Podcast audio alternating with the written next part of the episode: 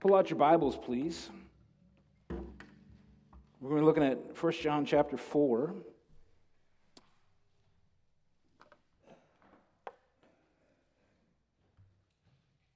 Page 1023 is where that starts. But uh, first, I want to look at just a couple verses from what we looked at last week.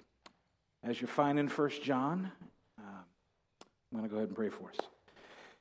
Father, thank you for folks who write songs, even folks way over in Australia who write songs that we can then sing here, and they resonate so well with things that we're going through.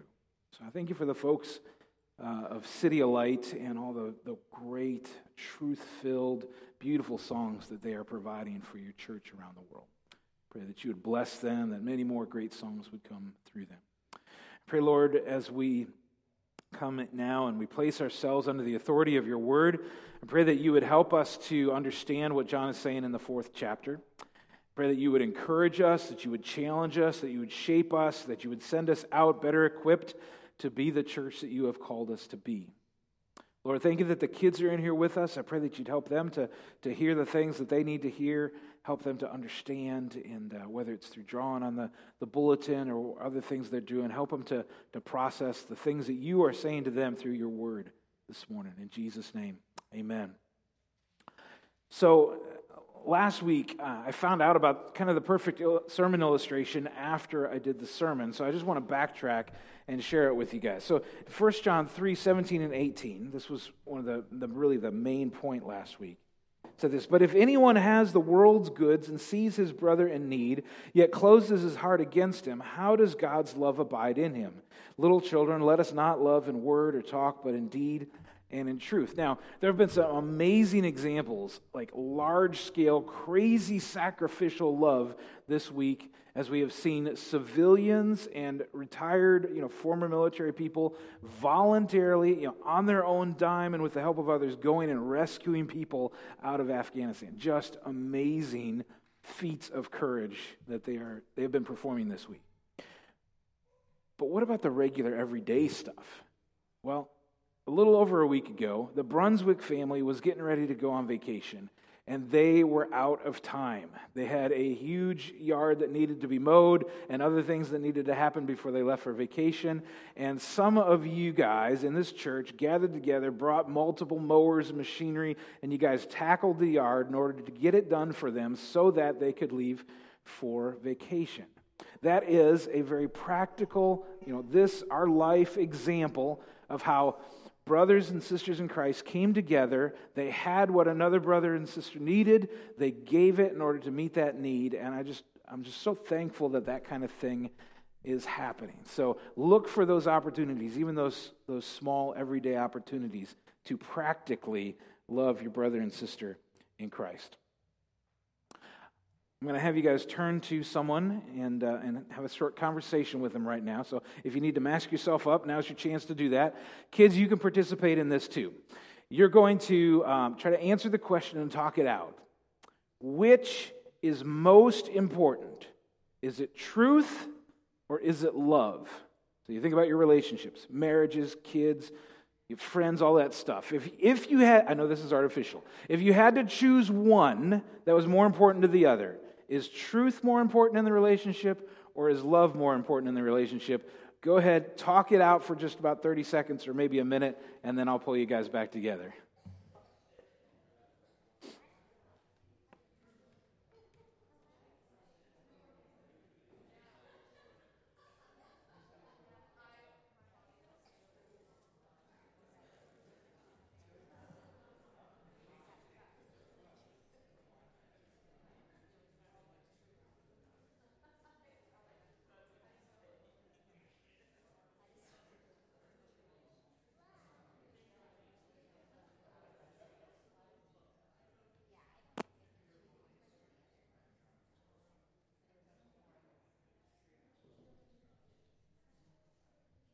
All right. Thanks for being part of that.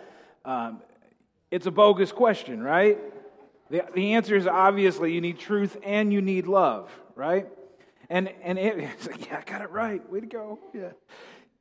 In a, in a relationship, if, if all you have is, is truth, you don't have any love, Well, nobody really cares what truth you're sharing, right?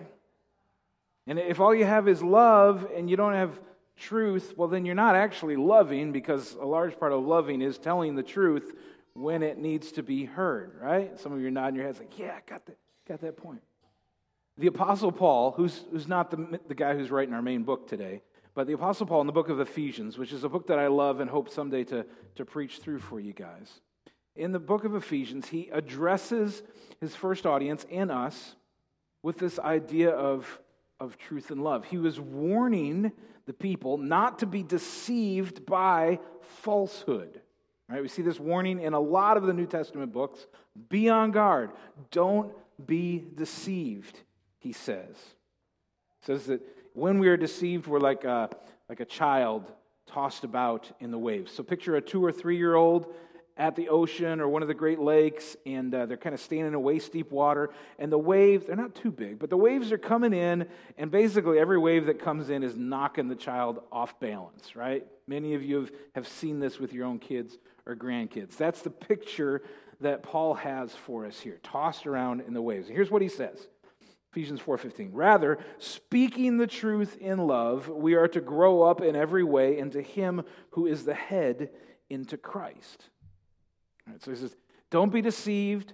People are going to come with these new ideas and they're going to they're they're actually they're demonic ideas, and they might sound good at first, but don't be deceived. Don't be like a child tossed about in the waves. Instead, you need to grow up, you need to be mature. And how do we do that according to this? He says, speaking the truth in love. That is, to each other. So I, I try every Sunday morning to speak the truth in love to you guys. That's only for a short period of time. Sometimes it's a longer period of time. But you guys have the opportunity throughout the whole week to be speaking the truth in love to each other. And that builds us up as individuals and as a body of Christ. Today we're going to be looking at 1 John 4, and this whole chapter is divided into two sections. There's the truth section and there's the love section. The first part, he wants to make sure that we're believing the, the right things about Jesus. We're thinking the right things about Jesus. And then the second part, he wants us to make sure that we are loving in the right way. Now, if you've been tracking with us through 1 John, you know that John has these few themes like love and and light and abide and life, and he just keeps rolling over and over and over back onto these themes. So, especially when we get to the love part of the chapter, you're going to think, I, I know I heard this before. Yes, you did, because John keeps repeating it and saying it in slightly different ways. But before we get to that more familiar part of the chapter, we're going to read the truth part of the chapter. So, we're looking at 1 John 4 1 through 21 today. This is on page 1023 in a Pew Bible. Beloved, he says to his readers and to us, do not believe every spirit, but test the spirits to see whether they are from God. For many false prophets have gone out into the world. Uh, our, our secular culture that we live in is rationalistic and materialistic. We believe that the material world is all that exists and that there's, there's not a supernatural, all right? So that's how um, much of our world exists. They're materialistic. What you can see, what you can touch, what you, me- you can measure, what you can study, that is real, they would say. The spiritual world is, is bogus, it's imaginary. John's having nothing to do with that, all right? John says, no, the spiritual world is real. John knows that the spiritual world is real. He has seen it with his own eyes multiple times in the life of Jesus, where the spiritual world has been undeniably real.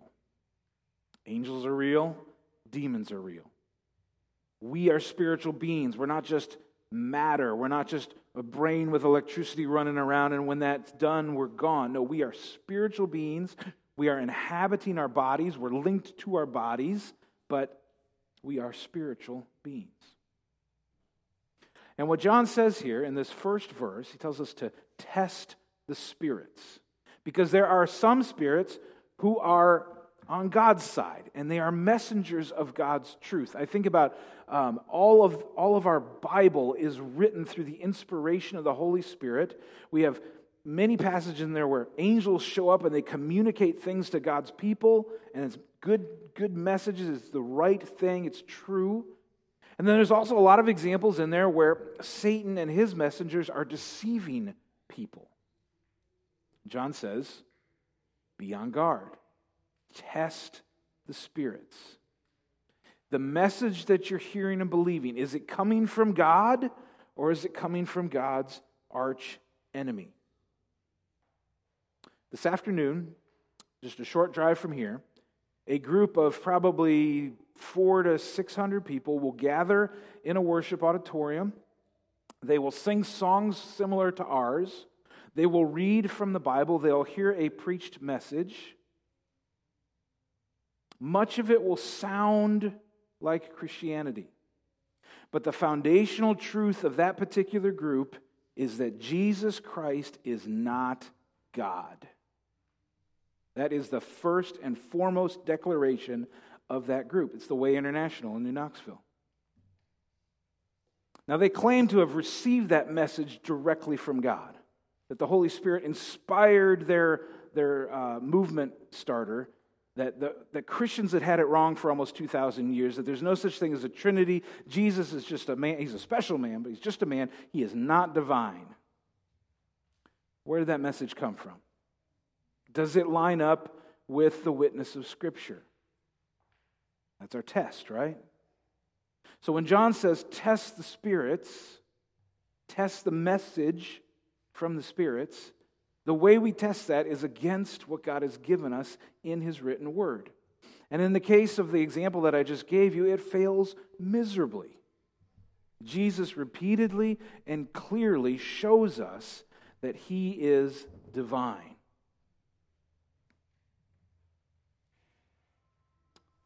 When we believe something that's wrong, and then we're shown that it's wrong, and we stubbornly persist in its wrongness, we show ourselves to be fools.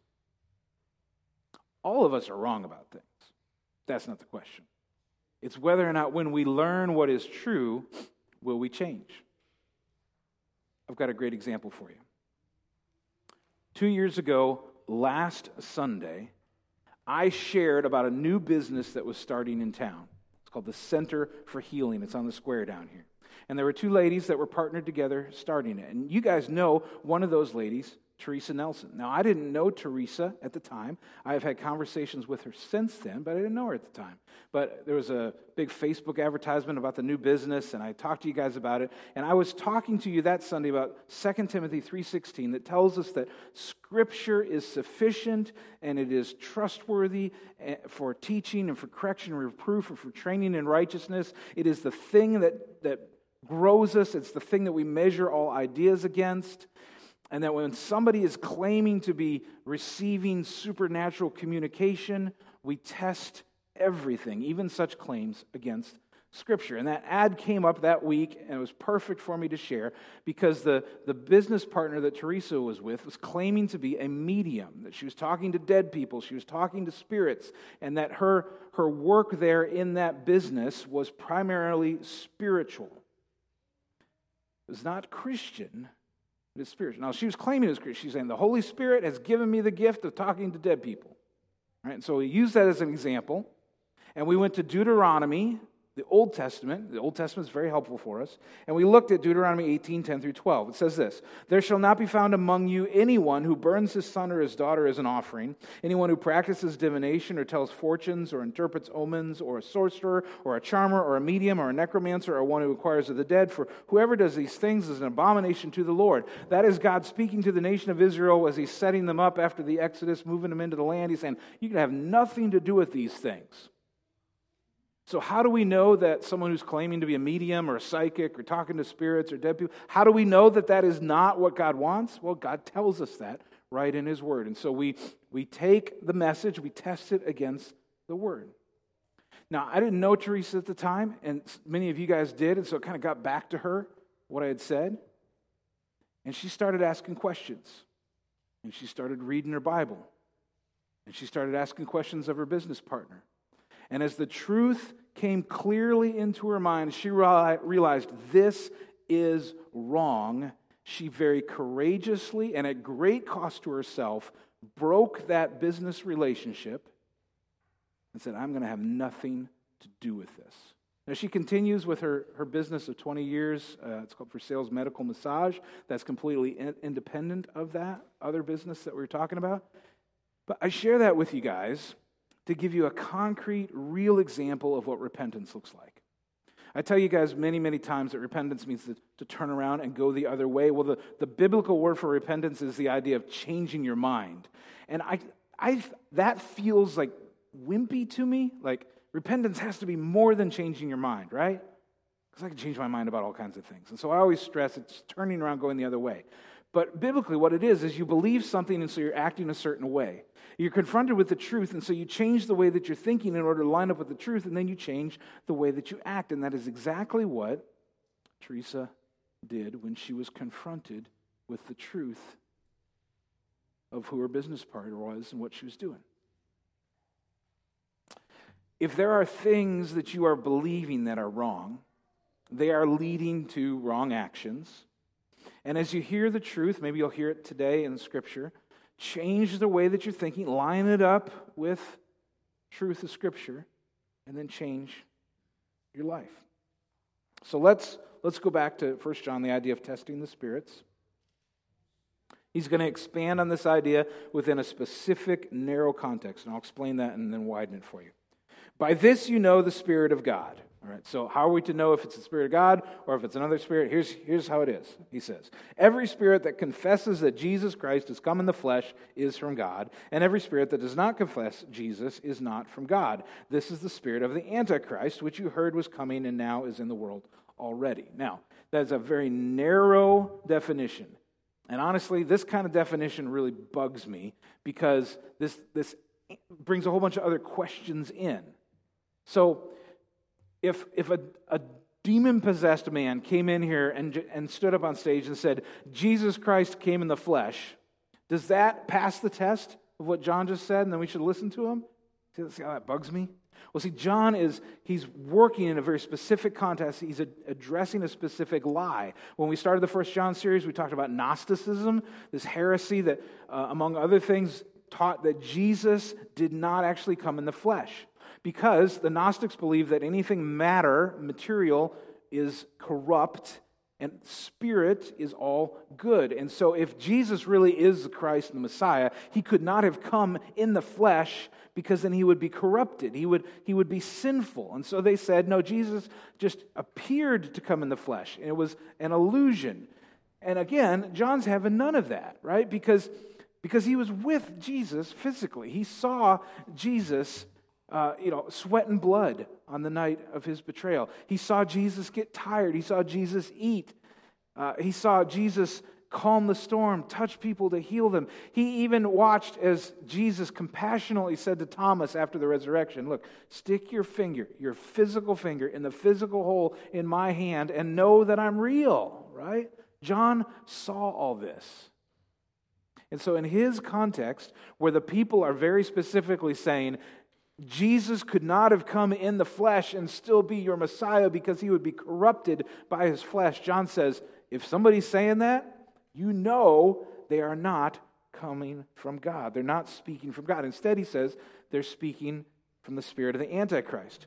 Earlier in John, John laid this Antichrist label on people who were denying the truth of the gospel and who had left or never really even part of the church. But now he's talking about like the character, the Antichrist, the, the beast of Revelation, the man of lawlessness of Revelation. He's saying that that evil personified, that, that archenemy of Jesus is at work in the world, and he's telling lies. One of the lies John addresses that Jesus didn't actually come in the flesh, but he's telling all kinds of other lies too. Each and every one of us hears lies from the spirit of the Antichrist every day. And we have to we have to discern are we hearing truth? Is what we're hearing on the radio or in that song that's even claiming to be a Christian song, is that true? Does it line up with Scripture or not? We've got to test it against the Bible. Going on, verse 4 Little children, you are from God and have overcome them, that is, the, the lying spirits, For he who is in you, speaking of the Spirit living in you, is greater than he who is in the world, speaking of Satan or the Antichrist or the liars. They are from the world, therefore they speak from the world, and the world listens to them. So Jesus, uh, John very clearly again says, you got your two kingdoms. You got the kingdom of God, and you got the kingdom of the world, and you're a citizen of one. You're not a citizen of both. If you're in the world, you're hearing the lies, you're thinking those sound great. But if you're in the kingdom of God, you should be discerning that those are lies, and you should be rejecting them. He goes on. We are from God.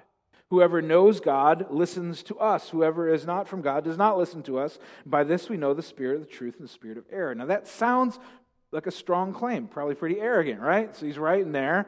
Um, if you guys want to know what truth is, listen to us. Whoever listens to us knows the truth. Who's the us? Who's the we that he's talking about? It's John and the other apostles. Those first followers of Jesus, those ones that were with him the most, the ones who were commissioned to lead and spread the church, those who were used to write the New Testament, like John. He's saying those, the inner circle, the ones who, by the time John wrote this, most of them had given their lives as martyrs for Jesus. He says, the message of the apostles, which we now have, as the New Testament. That's the we. That's the, the us. That's who you should be trusting. You got to check it all against the New Testament. All right, so that gets us through the truth part. Believe the right things about Jesus. Don't buy the lies. How do you know the difference? You know your Bible, you know what the New Testament in particular says about Jesus, and you hold fast to that. That's the truth part. Now we get to the love part. Verse 7. Beloved, let us love one another, for love is from God, and whoever loves has been born of God and knows God. Anyone who does not love does not know God, because God is love. Now, this sounds a little lovey dovey, right? Especially that last part.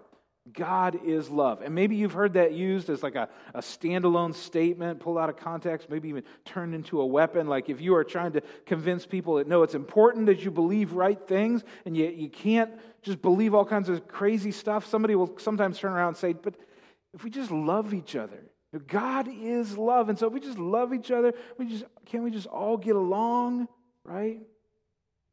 It's very hippie kind of love. Make a great Disney song right? Love is all you need. Well, don't forget the first six verses of this chapter, where truth is really important. So John's not just saying forget about the truth, and if you just, you know, feel love for each other, everything's good. No, he's talking about God is love in a very real in a very black and white sense. He's going to show us what love is. How do we know what love is? And it's not just a Disney song. Verse 9. In this, the love of God was made manifest, or this is how we see it among us. That God sent his only Son into the world so that we might live through him. In this is love, not that we have loved God, but that he loved us and sent his Son to be the propitiation for our sins. Now, we'll get to that word in just a minute. You may remember it from a few weeks ago. But notice what he's saying. This is how we know what love is God sent his Son that we might have life. That's what he says. What did that entail? That entailed not only a great humbling, as God the Son, eternally existent with the Father and the Spirit, takes on flesh as a baby, vulnerable, weak, needing a diaper change, grows up, goes through hunger and thirst and suffering and betrayal and all, all of that stuff, but, but most of all, goes to the cross to die for us. John says that's how you know what love is. It's not somebody saying, I love you. It's not, I feel love. It's the action of sacrifice. Jesus coming to rescue us is how we know what love is. And he says, the Son is a propitiation for our sins. We saw this one other time in 1 John. It was in chapter 2, verse 2, where it said, He, speaking of Jesus, is the propitiation for our sins, not for ours only, but also for the sins of the whole world. And we said that propitiation means a turning away of wrath. All right? So, if my children have disobeyed me and there's wrath rising up inside of me, I'm about to smash them, right? crush them with my righteous fury. Right? And my wife steps in and says, Here, have some ice cream. Right? she makes, in a very silly way, a propitiation. It, it turns away the wrath. Right? Now, God is nothing like me and my wrath. His wrath is perfect and holy and righteous. It is completely deserved. We have all rebelled against him. And as the righteous judge of the universe, he deserves, he has the right to judge us. And Jesus, as we described multiple times in this series, Jesus steps in and he turns that wrath away again, away from us and onto himself. And John reminds us of it and he says, That is how you know what love is. So if you've ever thought, that person said they loved me, but then they did this and I don't believe it anymore. And what is love anyway? Does it mean anything? John says, Here's how you know what love is. Here's the picture. Let's go on. Verse 11. Beloved, if God so loved us, we also ought to love one another. No one has ever seen God. If we love one another, God abides in us, and his love is perfected in us. So there's this God is love thing again, and yet God is invisible to us. Someday we will get to see him for who he is, but right now he's invisible to us. But his love is made manifest, is made visible to us in how we love each other. He challenges us with that. He says that the love of God will be perfected in us. That doesn't mean that the love of God is currently defective. It means it's not all that it will be it's not completed because the love of God grows in us as we love each other and becomes perfected in us so that we are loving the way that God has loved us and wants us to love each other. Now, that's crazy, right? Because you think about how rotten we are at loving. Even those whom we like love the most, you know, our family, maybe the, the husband or wife that we've committed to love for our whole lives, so death do us part, and yet sometimes we are lousy at loving that person, or the, the children that we actually brought into this world, and sometimes we want to take them out of the world, right? I mean, that's a tired joke, but parents, you know that, right? Like, there are days where like, I, I'm leaving so that I don't hurt the kids, right? And yet you love them. You would give your life for them, right? The love that God has for us is, is so much greater than even our love for our spouse or our kids. And is growing in us. That as we grow in Christ, we become better at loving each other. He's going to move now, start shifting focus for us. Verse 13. By this we know that we abide in him and he in us. Okay, so we're back to the idea of assurance. Over and over in the book of First John, he says, This is how you can know if you belong to Jesus. And just like we've seen in the past, love is one of those tests. He's going to bring us back to this. By this we know that we abide, that we live in him and he in us. Are, we, are you in Christ? Is Christ in you? Okay. Because he has given us of his Spirit. So the Spirit of God lives in each believer.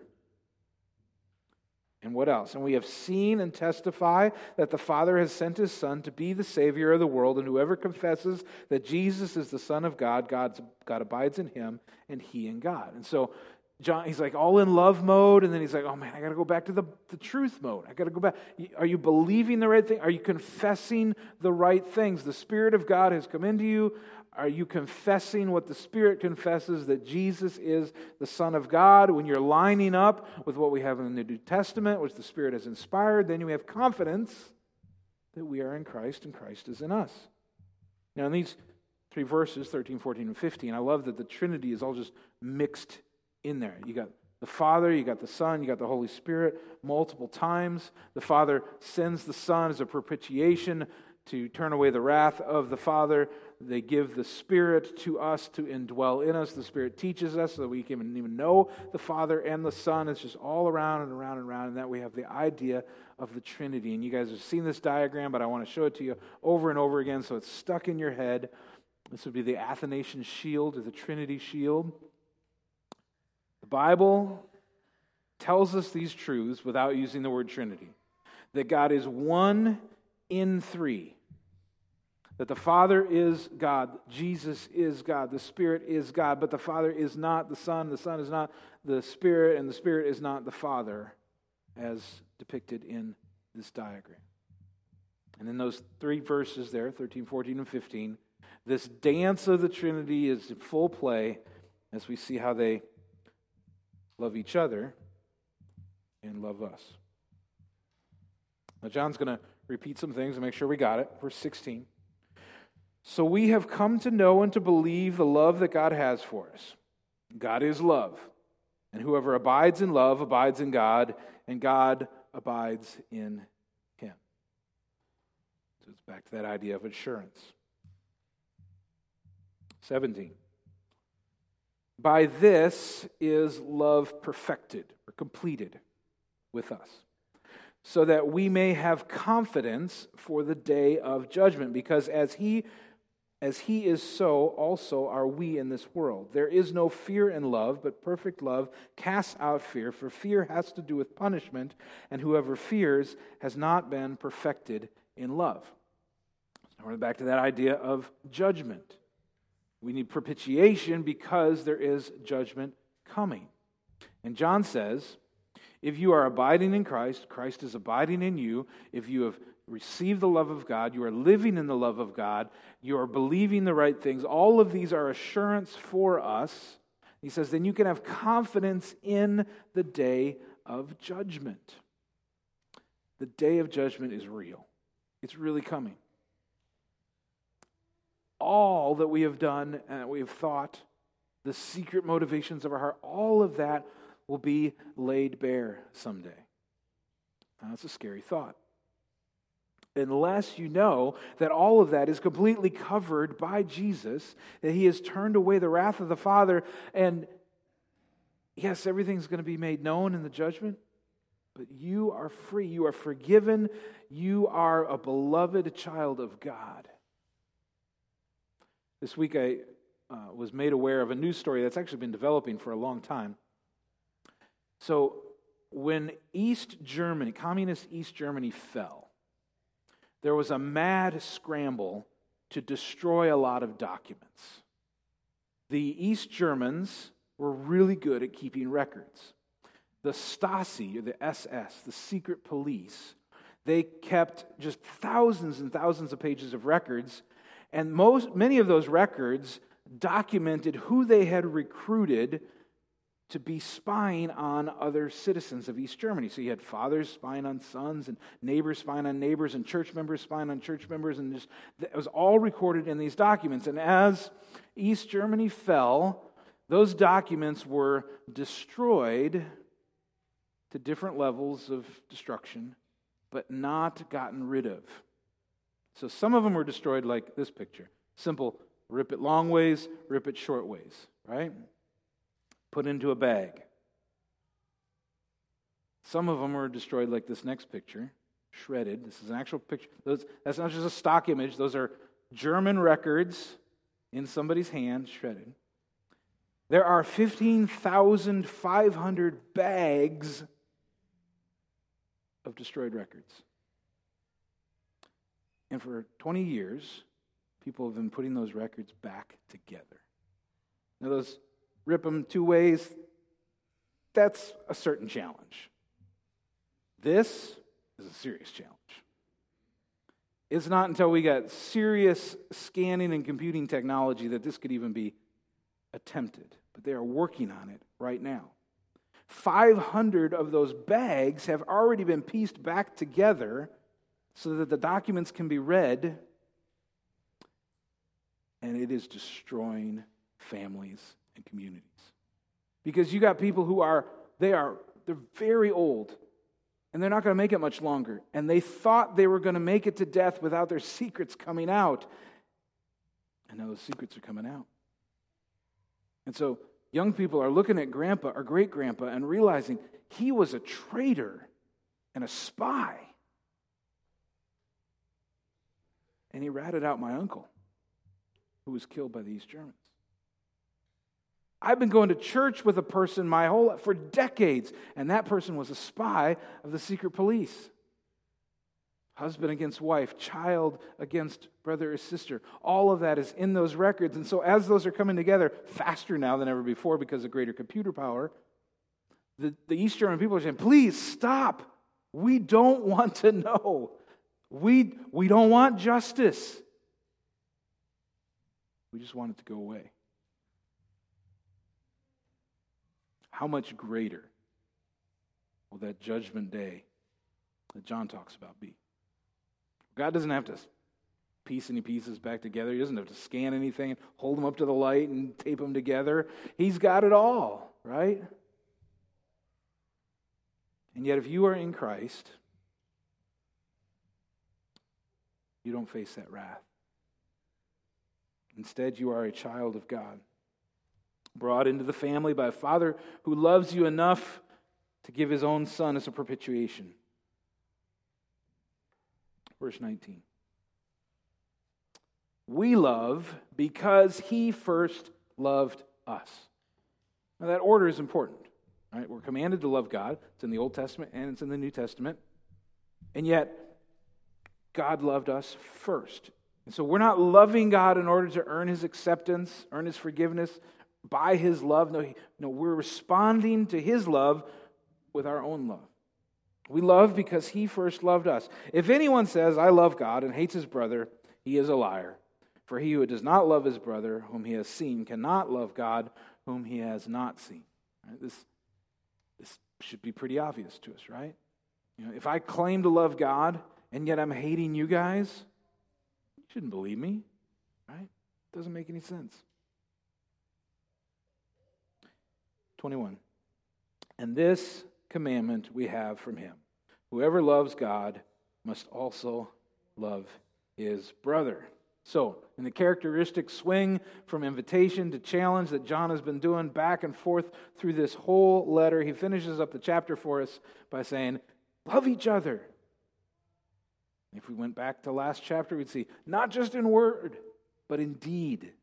Actually, love each other. So whoever loves God must also love his brother. He just said it. Whoever loves God must also love his brother or sister in Christ. So we must know, believe the right things. First six verses. Speak the truth, right? But we must also love. Love God and love each other. So, what are you going to do with that today? Do you need to be knowing the Bible better so that you can be recognizing the lie and clinging to the truth? Yes, that's true of everybody in here. And so, please, read your Bibles. Know the truth of God. Do you need to be loving each other better? Yes. Yes, you do. Some of you are really great at it. You can be better. Some of you are probably pretty lousy at it. Love each other. Look for ways, as we saw last week, you see a brother or sister in Christ who has a need and you can meet the need, then meet the need. That is how John says we are to love each other. That could be a, a monetary need, a physical need, an emotional need, somebody to talk to. You need to speak the truth and love to them and, and you know, be a friend and a counselor to them. I hate to embarrass him. Jason's going to have hip surgery on Wednesday. And uh, they're going to need some help. Are we going to help him? Yeah. We're going to love him? Jason, uh, he's been off his medic- medication since what day?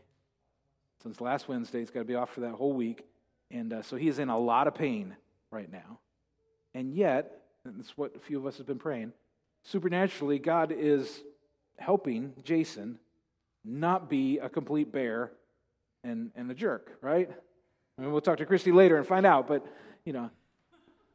So people praying for Jason are, are helping to love him, helping to fill that need, and God is supernaturally enabling him and hopefully making it through the next few days with all the increased pain of not having the medication and the rehab after the surgery, all that. We, as a family of God, we get to love in deed, not just in word, situations like that. We got lots of people who are sick, homesick right now.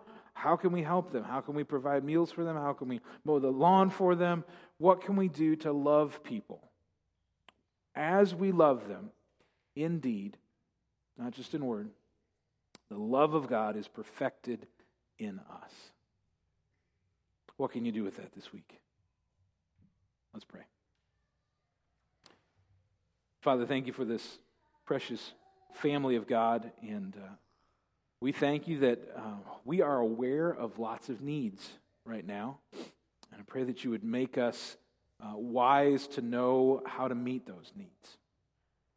Lord, we got plenty of stuff that we need to do, we need to take care of that are burdens to us, and yet you call us to love others. And so help us, Lord, to step out of our own self focused, selfish world. Help us to serve others, give generously to others of our time, our treasure, our talents. Help us to, to, to know what it is you're calling us to do to make us better lovers of your people. Lord, would you also please make us better knowers and believers and proclaimers of your truth? I pray that for those in this room who are completely out of the practice of spending time in your word, Lord, would you put in them a desire to read your word and to know your truth and to be shaped by it?